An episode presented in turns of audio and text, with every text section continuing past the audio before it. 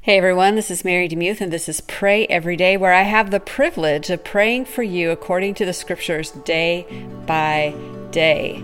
And today we are in the first chapter of Acts, verses 12 through 26 in the ESV. This is what it says Then they returned to Jerusalem from the mount called Olivet, which is near Jerusalem, a Sabbath day's journey away. And when they had entered, they went up to the upper room where they were staying. Peter and John and James and Andrew, Philip and Thomas, Bartholomew and Matthew, James the son of Alphaeus and Simon the Zealot, and Judas the son of James, all these with one accord were devoting themselves to prayer, together with the women and Mary, the mother of Jesus, and his brothers. In those days, Peter stood up among the brothers the company of persons was in all about 120 and said, Brothers and brothers, the scripture had to be fulfilled, which the Holy Spirit spoke beforehand by the mouth of David concerning Judas, who became a guide to those who arrested Jesus. For he was numbered among us, and he was allotted his share in this ministry. But now, this man acquired a field with the reward of his wickedness, and falling headlong, he burst open in the middle and all his bowels gushed out. And it became known to all the inhabitants of Jerusalem, so that the field was called in their own language Akeldama, that is, field of blood.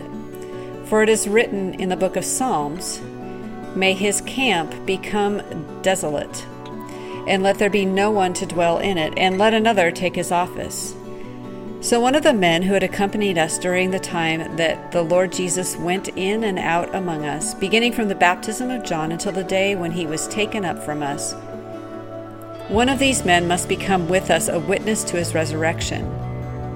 And they put forward two Joseph, called Barsabbas, who is also called Justus, and Matthias. And they prayed and said, You, Lord, who know the hearts of all, Show which one of these two you have chosen to take the place in this ministry and apostleship from which Judas turned aside to go in his own place.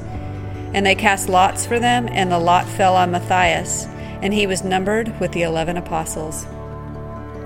Mind if I pray for you?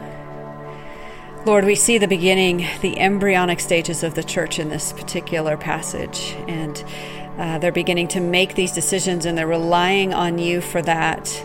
Um, it's interesting to note that uh, these kinds of casting of lots aren't mentioned much in the New Testament. This is something used in the Old Testament a lot. And when the Holy Spirit came, we didn't need that. And so, Lord, help us to find uh, you and to hear your voice and to connect with you and understand your will for us right now and today.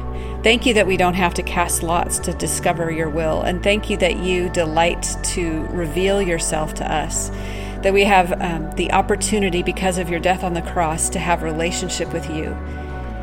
And Lord Jesus, I just want to settle into that right now, to rest in the fact that you have sacrificed for me. You have sacrificed for my friend listening today. You have once and for all made us right with you through Jesus Christ. And now we have faith, we have standing as children in the kingdom we have a purpose and we have hope. And we thank you so much for that. Lord, um, I pray for boldness today. I pray that as we continue to work through this pandemic and all of the stress that's associated with that, that we would have boldness to speak your name, whether that be behind um, online platforms or um, as we uh, talk to people or however you cause that to happen. Help us to be bold for you to not shrink back, but to share the goodness of God.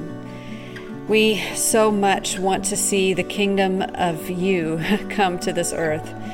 And Lord, we simply pray, Your will be done on earth as it is in heaven. So, Lord, reveal that to us. Show us what it means to be disciples of you. Jesus, when you were on this earth, you talked about taking up our cross daily and following you. Help us to do that joyfully today.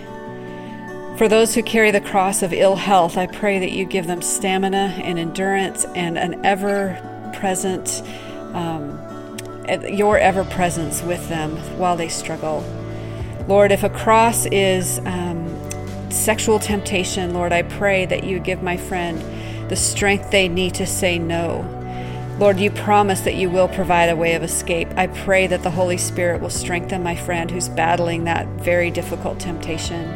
For those who carry the cross of substance abuse, I pray, Lord Jesus, that you would um, make the substance, whatever it is, um, it can be a substance, it could be another addiction, make it look ugly to them, make it look unattractive.